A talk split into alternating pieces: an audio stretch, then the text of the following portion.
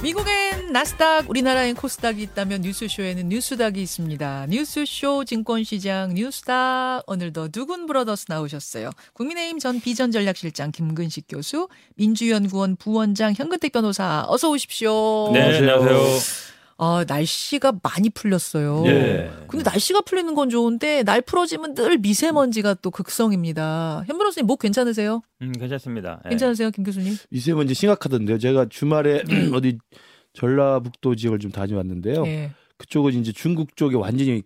딱 정면으로 바라보는 지역이잖아요. 영향 많이 받죠. 아유, 그 바닷가 쪽은 예. 눈을 뜰 수가 없을 정도예요. 그 정도예요. 심각하던데요. 아, 마스크를 그럼 다시 쓰고 다녀야 될까 봐요. 네. 예, 벗었다가 이제 미세먼지 때문에. 추워서 쓰기도 하고 미세먼지 때문에 네, 쓰기도 네, 하고 네. 이래저래 다 못 벗고 있는 상황 맞아요, 맞아요.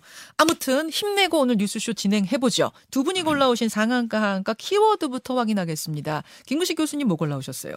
네, 제가 오늘 가져온 키워드는 하한가인데요.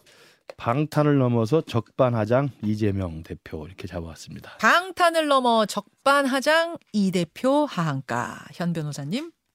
탈당과 탄핵 막장 치닫는 전당대회. 아. 지금 여기 원고에는 걱정 치단 걱정 많은 전당대회 이렇게 음. 써 있는데 그 사이에 바꾸셨네요. 막장 네, 치단 맞습니다. 예. 걱정을 뭐 걱정 넘어 정도는 아니겠대요. 탄핵까지 얘기 나오면 뭐 걱정 정도 하긴 좀 약하다. 약하다. 예. 걱정 순간. 말하세요. 순간 바꾸셨어요 막장으로. 자 그러면 현 변호사님이 골라오신 그 키워드부터 갈게요. 탈당과 탄핵 막장으로 치닫는 전당대회. 어 이 키워드를 골라오신 이유는? 뭐 주말 사이 논란이 많이 됐잖아요. 이 탄핵 얘기가 나오면서 음. 사실은 이제 탈당 얘기 나왔을 때도 아니 뭐. 왜 전당대회에서 탈당 얘기가 나오지? 이런 얘기 했잖아요. 지난주에. 지난주에 예, 예. 되게 시끄러웠는데 음. 급기야 이제 탄핵 얘기까지 나왔습니다. 이 탄핵이라는 말은 사실은 전당대회에서 나오기 쉽지 않은 말이에요. 어, 그렇죠. 근데 이 탄핵 얘기를 하면 본인 아마 의도는 그랬을 거예요. 만약에 안철수가 대, 뭐 당대표 되면 안철수 쪽 사람들이 나중에 막 공천 받고 이 사람들이 대통령 맞서면 나중에 저 바른미래당처럼 또 음. 탈당에 찬성할 수 있는 거 아니냐. 이제 음. 그걸 염두에 둔 걸로 보이는데 이거 완전 자충수죠. 자, 그럼 네. 그 발언을 네. 직접 좀 듣고 오겠습니다. 아, 보수 토론회에 나선 김기현 후보가 한 말인데요. 잠깐 좀 볼까요? 현재 권력과 미래 권력이 부딪혔을 때 당이 깨지고 차마 입에 올리기도 쉽지 않은 그런 탄핵이라는 사태까지 우리는 우리가 스스로 자초해서 겪었습니다. 안철수 후보라고 직접 그 뭐 이름을 담진 네. 않았지만 현재 권력과 미래 권력이 부딪히면 차마 입에 올리기도 싫은 탄핵이 우려된다. 이렇게 표현했어요. 여기서 꽂힌 것이 탄핵. 이건 그렇죠. 안철수 대표, 안철수 후보를 뭐 저- 염두에 둔 거죠. 염두에 둔 그래서 뭐 거라고 안철수 보세요? 뭐 탄핵에 찬성하지 않았냐 이걸 같은데, 근데 사실은 윤석열 대통령도 그때 수사했던 사람이고, 어, 박근혜 예, 탄핵. 윤핵관의 핵심 장재원, 권성동 다 탄핵 찬성파였고, 음. 지금 김기현 후보도 당시에 뭐 국회의원 아니었습니다만 탄핵 정당하다 이런 분이었거든요. 어. 그러니까 어찌 보면 다 지금 본인을 지지하는 사람이나 주변에 있는 사람들이 다 탄핵 찬성파였던 사람들이에요. 어허. 그럼 당연히 소환이 안철수 후보는 그때는 야당이었기 때문에 밖에 있던 사람들이고 나머지 사람들은 다 안에 있는 사람들이었잖아요. 예. 근데 탄핵 찬성받단 말이에요. 예. 본인들이 탄핵 예전에 다 찬성했던 사람들인데 이제 와서 안철수 후보 밖에 있던 사람들인데 어. 당신 되면 탄핵 찬성할 거야 이렇게 나버리면 본인은 아마 아유 뭐 안철수 되면 안 됩니다. 이게 예. 대통령 탄핵될 수도 있습니다. 이렇게 약간 위압감을 조성하기 위한 것으로 보이는데 위협. 국민들이나 아니면 이렇게 반응을 보면 대부분 아니 당신들이 탄핵 어. 찬성했던 사람들인데 무슨 얘기하는 거야 이런 얘기 돌리고 있단 말이죠. 지금 김근식 교수님이 어 굉장히 얼굴을 쓰다듬고 계세요. 뭔가 이렇게 자, 어떻게 생각하세요? 요 요 발언. 뭐 이렇게 할 말이 별로 없는 상황인 것 같은데요. 지금 말씀하신 것처럼 탄핵의 강을 건너느라고 우리 국민의힘이 그동안 몇 년 동안 얼마나 고생했습니까? 특히나 이제 그 2016년 그 국정농단 사태 탄핵 당시에 바른정당으로 이제 분당이 됐었고 네. 그 바른정당을 갔던 분이 다시 또 우여곡절을 겪어서 다시 2020 년 선거에서 미래통합당으로 합류를 했고 지금 와서 국민의힘까지 와 있는데 그렇죠. 이걸 탄핵 이야기를 꺼내면 지금 현 변호사 말대로 과거에 그 어렵게 어렵게 정말 헤쳐 헤쳐 건너온 이 탄핵의 강이 다시 재소환되는 거잖아요. 아. 그런 면에서 저는 우리 국민의힘 입장에서도 이제 바람직하지 않다는 말씀을 드리고 싶고 그래서 저도 뭐 아. 별로 저기 반박할 말씀은 별로 없는 것 같고요. 다만 음. 이제 김기현 후보가 지금 어 결선 없이 일 첫 1차 투표에서 지금 이겨 이기려는 게 목표이기 때문에 네. 그러다 보니까 아마 어 이른바 이제 대통령을 적극적으로 지지하는 그리고 음. 윤석열 정부의 일사불란한 이 대오 음흠. 형성을 위해서 어 좀 지지를 좀 모으기 위해서 이 탄핵이라는 과거의 어떤 쓰라린 경험을 소환한 것 같은데 제가 볼 때는 전략적으로 그렇게 크게 득이 많았던 것 같지는 않아요. 탄핵의 강 겨우 넘었는데 다시 그 기억을 소환해냈다는 네. 점에서 그렇게 적절한 것 같지는 않다는 말씀 안철수 후보 매우 격앙됐습니다. 뭐라고 했냐면 어떤 정신 상태길래 저런 망상을 하나 그렇게 내가 두렵냐 이런 글을 SNS에 올렸더라고요. 그리고 천하람 후보는 급기야 탄핵까지 입에 담는가 당원 협박해선 안 된다. 이런 말을 했습니다. 그러자 김기현 후보도 다시 SNS에 글을 올렸어요. 뭐라고 올렸냐면 안철수 후보는 민주당과 함께 이상민 장관 해임도 요구했던 사람이다. 이런 사람인데 대통령에게 나중에 칼을 겨눌 수 있다는 걱정 충분히 할 만한 거 아니냐. 이렇게 올렸습니다. 현 변호사님, 이 김기현 후보의 발언 어떻게 생각하세요? 그 처리할 생각이 없다는 거죠. 실제로 이제 그런 생각을 하고 있다는 거고. 근데 사실은 뭐 해임 이상민 장관 해임 같은 경우에 제가 만나는 아마 그 당시에 국민의힘 사람 중에 반대하는 사람 아무도 없었던 것 같고요. 방송에 나오거나 이런 분들은 대부분 찬성이었어요. 아, 사건 초반에 그 말씀이죠. 참사 나중에 초반에. 이제 대통령실에서 아니다 이렇게 나오기 네. 전까지는 그런데 사- 더 재밌는 거는 이제 대통령실의 반응이에요. 그러니까 안철수 후보가 유난연대 이렇게 얘기했을 때도 네. 어떻게 나랑 맞먹냐 돈급이냐 뭐 내가 어떻게 당신하고 돈급이야 막 이런 이제 반응을 보였잖아요. 네. 그렇죠. 근데 지난번에 탈당 나왔을 때도 이 대통령을 끌어들이는 거잖아요. 네. 선거의 판에 끌어들이는 거잖아요. 음. 그냥 끌어들이지 말아라. 그럼 차라리 탈당 얘기 나왔을 때도 아, 뭐 탈당 생각 없다든지 아니면 음. 뭐 전당대회에 대통령 자꾸 언급하지 말아라든지 그 정도 얘기하면 딱 좋은 거거든요. 어.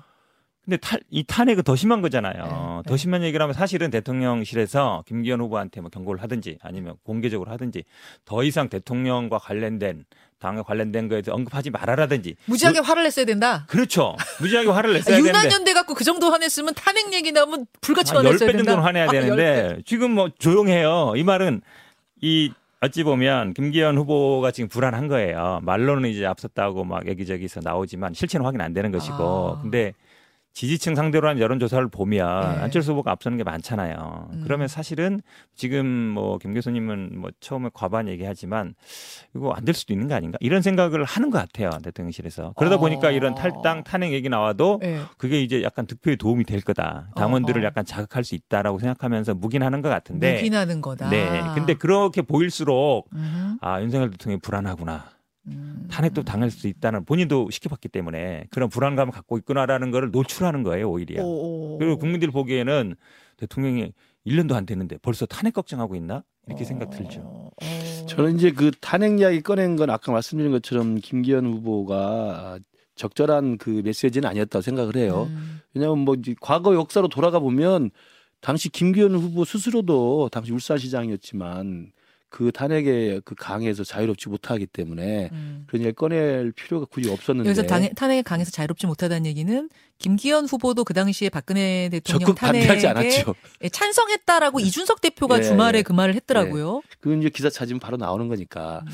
근데 이제 이게 지금 현 변호사가 말하는 것도 저런 식으로까지 확대 해석이 될 수가 있단 말이에요. 네. 그러니까 야 이거 정말 김기현 후보가 불안해서 그런 거 아니야? 대통령도 불안한 거 아니야? 이런 식의까지 불필요한 오해를 불러일으킬 만한 것이어서 네. 저는 이 탄핵이라는 단어를 꺼낸 건 어, 전략적으로도 부적절했다는 말씀을 드리고 그렇기 때문에 네. 지금 상황에서는 김기현 후보가 1위를 계속 유지하는다든가 아니면 과반을 넘길 생각이면 음흠. 메시지를 이런 식으로 하는 건 저는 적절하지 않다고 그럼 봅니다. 어떻게 해야 된다고 포지티브하게 나가야 되죠. 보세요? 그러니까 포지티브하게. 안철수 대표를 겨냥해서 뭐 종북이다, 예. 그다음에 신영복 글씨체가 어떻다, 예. 그다음에 뭐 사드 배치를 어떻게 했다, 음. 과거에 탄핵 찬성하지 않았느냐, 음. 이상민 장관 탄핵 저 파면하라고 하지 않았느냐 음. 이런 이야기를 해서 하는 건 전형적인 네가티브 공세거든요. 음. 근데 저도 김기현 캠프 측에 좀 권유를 드리고 싶지만 네. 네가티브 공세로 했던 지지율 상승은 이제는 더 이상 올라가기 쉽지 않아요. 음. 그러면 이걸 유지해서 더 크게 좀 도약을 하려면 좀 적극적이고 공세적인 걸 하더라도 좀 포지티브한 걸 해야 됩니다. 알겠습니다. 그걸 안 하면 이거 굉장히 돌아온 부메랑이 될 거라고 봐요. 자,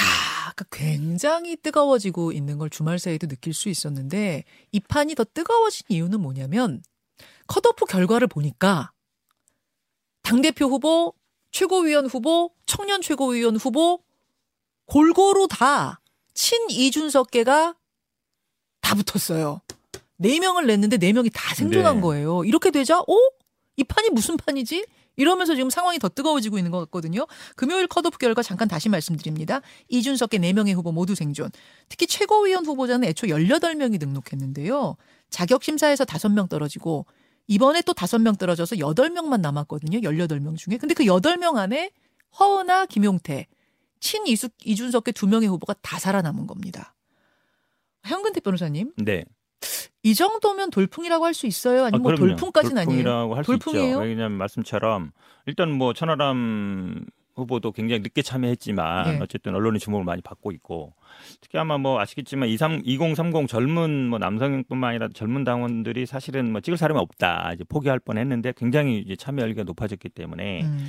이준석 때만큼의 열풍은 안 한 건 맞아요. 왜냐하면 예. 뭐 이준석 대표는 확 올라왔잖아요. 그렇죠. 그 정도는 아니지만 그래도 분명히 이제 바람을 일으키는 건 맞는데 이유는 뭐라고 보세요? 일단은 제가 보기에는 아마 이 대통령이 직접 당의 이 전당대회 개입하는 거에 대한 반발심 이게 어. 많은 것 같고 어. 그다음에 뭐 윤핵관들에 대한 당원들의 거부감도 많은 것 같고 그게 어. 아마 투영되는데 그 기저에는 또 이분들이 대부분 어찌 보면 이준석 계라는 분들이 좀 젊고 네. 또 뭔가 당을 바꿀 수 있다 좀 미래 당의 미래를 보여주는 거 아니냐 음. 그런 모습이 있는 것 같은데 음. 결국은 결론적으로 보면 아마 당 대표나 뭐 청년위원 어떨지 모르지만 이 최고위원이 아마 가장 쟁점이 될 것 같은데 그렇죠.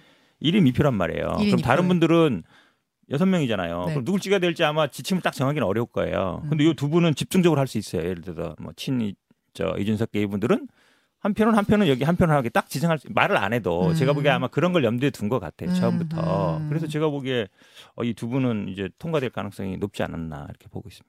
허은하, 김영태 두 사람 다 최고위원회 들어갈 가능성까지도 있다고 보세요? 그럼요. 저는 있다고 있다고 봐요. 예. 보세요? 자, 김구식 교수님. 일단 이유에 대해서 동의 좀 하십니까? 이런 정서가 배경됐 그러니까? 컷오프 통과로 8명을 추리는 건데 예. 여덟 명 추리는 데는 이준석계로 돼 있는 그 네 명이 훨씬 유리하죠. 왜냐하면 친윤계 나머지 그 후보들은 전부 친윤계를 자처하는 사람들이에요. 예. 그러니까 친윤계가 교통 표는 정리가 걸렸어요. 어, 표- 교통 갈렸어요. 정리가 안된 네. 상태니까 표가 갈릴 수밖에 네, 없죠. 네. 그래서 그러나 이제 이준석계로 불리는 분들은 명확하게 딱 라인업이 돼 있기 때문에 음. 그 표가 분산되지 않는 장점이 있었고 아. 두 번째로는 이제 인지도 측면에서 예. 이게 사실은 그 당원 2천 명씩 새 여론조사 기관에 돌려서 여론조사 한 거기 때문에 네. 대개 전화 받는 분들이 인지도 이 현근택 변호사는 저거 나오면 당연히 1, 2등 하겠지만 그건 인지도 차원이거든요. 아, 두분 일리 다 그분이 그분들인데 그러면 인지도 차원에서 보면 이준석 계보로 돼 있는 분들이 인지도가 좀 유리해요 상대적으로. 아. 그리고 거기에 현역으로 떨어진 분들 있잖아요. 이만 의원이나 뭐 이용원, 박성중, 박성중. 이만희, 이용 의원 예. 현역인데 떨어졌어요. 현역이지만 인지도 면에서 그렇게 상대적으로 조금 어. 어, 유- 유리하지 않거든요. 그래서 저는 라인업이 단순하게 돼 있는 이준석 계보의 장점, 그 다음에 그 인지도 측면 이두 음. 가지가 작동한 결과라고 보고요. 굳이 이제 그걸 현 변호사 측이 말한 현 변호사가 말한 것처럼 음. 이게 이제 비운계의 돌풍이다라고 볼 것인가는 네. 앞으로 한 달 아직 남짓 남았기 때문에 아직 돌풍은 아니다. 예, 저는 돌풍까지 갈 돌풍 수 있을지. 없지는 두고 봐야 될 것 같습니다. 돌풍의 시작이냐? 돌풍은 아니다냐. 이거 여러분 한 달 동안 두고 보시면 될 것 같고요. 뉴스닥 함께하고 있습니다. 이번엔 김근식 교수 골라오신 키워드로 넘어가죠. 방탄을 넘어 적반하장 이재명 대표 하한가 주셨어요. 뭘 보고 이 생각을 하셨습니까? 그러니까 뭐 검찰 소환되고 하면서 이제 그 민주당 전체가 방탄용으로 활용이 되고 음. 또 이재명 대표 검찰에 와서도 묵묵부답으로 이렇게 하고 있는 건데 지난 주말에 그 3차 소환 그리고 예. 이후에 민주당의 지금 행보를 보면 예. 이제는 아예 적반하장식으로 그때 금요일 날 소환됐을 때 그 온 국민이 지켜보는 생방송을 계기로 해서 예. 오히려 한 10분 정도 계속 장황설을 내- 내려놓지 않았습니까? 아하. 준비하는 원고가 굉장히 길었고 그다음에 본인의 비리 혐의와는 상관없는 경제 문제, 뭐 민생 문제, 음. 뭐 금리 문제, 뭐 휴- 난방비 문제, 그다음에 음. 전세 사기 문제 이런 이야기를 막 했어요. 했어요. 네. 그래서 그걸 보니까 뭐 본인은 뭐 회술례 당해서 공개망신 당했다고 합니다만 실질적으로는 그때 당당하게 10분 정도 카메라 앞에서 국민들 앞에 막 하는 거 보면 거의 경문 발표 장소예요. 어. 정견 발표 장소 같이. 정견 발표. 자, 그러면 이 예. 영상을 잠깐 잠깐만 좀 분위기 보고 올까요? 네, 오늘 조사도 역시 제가 낸 진술서의 단어의 의미나 또 문장의 해석 이런 걸로 절반의 시간을 보냈고 또 의견을 묻는 질문이 또 상당히 많았고 왜 다시 불렀나 의심이 될 정도였습니다. 그렇다고 새로이 제시되는 증거도 없고.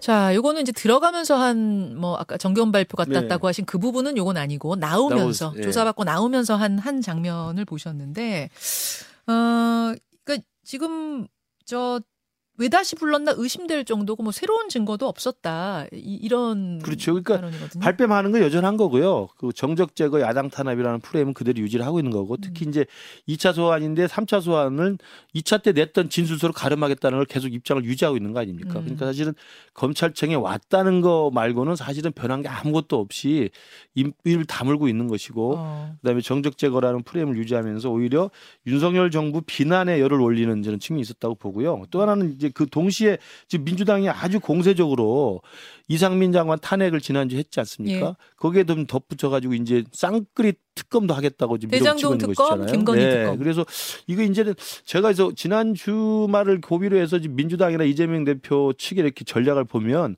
아 이제는 뭐 수재적으로 검찰 소환에 뭐 피해자 코스프레 정도가 아니라 이제는 그냥 오히려 우리가 당당하게 윤석열 정부 곧 무너질 것처럼 생각하고 밀고 나가자 어. 이런 아마 제가 볼 때는 적방라장도 굉장히 크게 지금 공격적인 방향으로 가는 것 같아요. 자, 현 변호사님. 우리 김근식 교수님도 보니까 무너질까 걱정하시는 것 같아요. 음? 탄핵될까봐 걱정하시는 것 같아요. 네. 왜냐하면 국민의힘 분들은 이재명 대표 없으면 뭘로 방송할까 이런 궁금증이 들어요. 맨날 보면 똑같아요. 맨날 이재명 방 탄, 이재명 방탄, 이재명 방탄.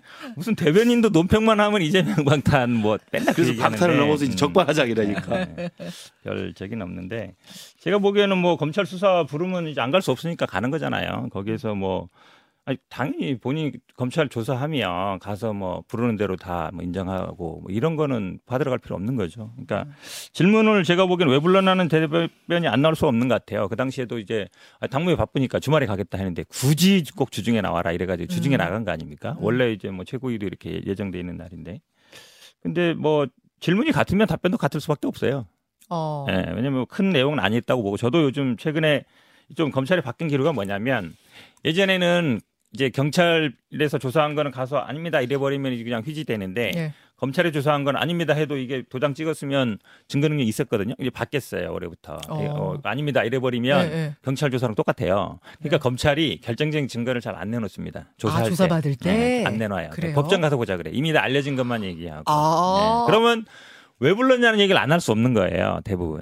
왜냐면 이게 아니 그러면 여기서 궁금한 게 네. 그러면 지금 대부분 그래요. 이재명 대부분. 대표는 새로운 증거도 없었다 왜 불렀나 네. 모르겠다라고 네. 하는데 그럼 뭔가를 숨겨놓고 재판에서 짜장 끊을 아니, 제가 보기에 있어요? 대장동에 나올 거 없어요. 이미 1년 6개월 정도 해가지고 언론에 다 앞뒤, 나와가지고요. 앞뒤가 말이 다르잖아요. 지금. 네, 아니 그러니까 새로운 그러니까 제 말은 뭐냐면 네. 만약에 결정적인 증거가 있어도 내놓지 않는다. 그러니까 추가 소환이라는 게 약간 저는 형식적이었다라고 보여요. 어차피 음. 뭐 답변 어떻게 할지는 이제 아는 것이고 그러면 근데 문제는 뭐냐면 이게 이제 결론이 정해져 있다는 거예요. 내가 막 가서 열심히 해명하고 아. 막 소명하고 막 이러면 뭐 기소를 안 할 수 있다든지. 뭐 영장 청구 안 할 수 있다든지 음. 그게 아니잖아요. 기소한다는 건 정해져 있고 음. 영장 청구도 거의 정해져 있잖아요. 아하. 그러면 지금 나오는 게 검찰이 이제 아마 보통 우리가 범죄 혐의가 중하고 증거인멸 도주 우려 이렇게 음. 얘기한단 말이에요. 네, 네. 근데 뭐 제1야당 대표가 뭐 증거인멸 도주 우려 있다고 보기는 어렵잖아요. 음. 결국 은 혐의 중대성밖에 없는데 음. 혐의가 아주 이제 중하다 뭔가 뭐 음. 해- 하려면 예, 예. 그 그거에 대한 또 명백한 증거를 제시해야 되는데 그런 건 또 없어요. 그러니까 어. 사실은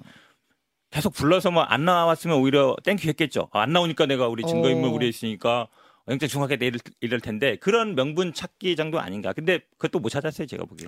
저는 그래서 지금 이재명 대표의 전략을 우리 현근택 변호사가 잘 이야기를 해준 것 같은데요.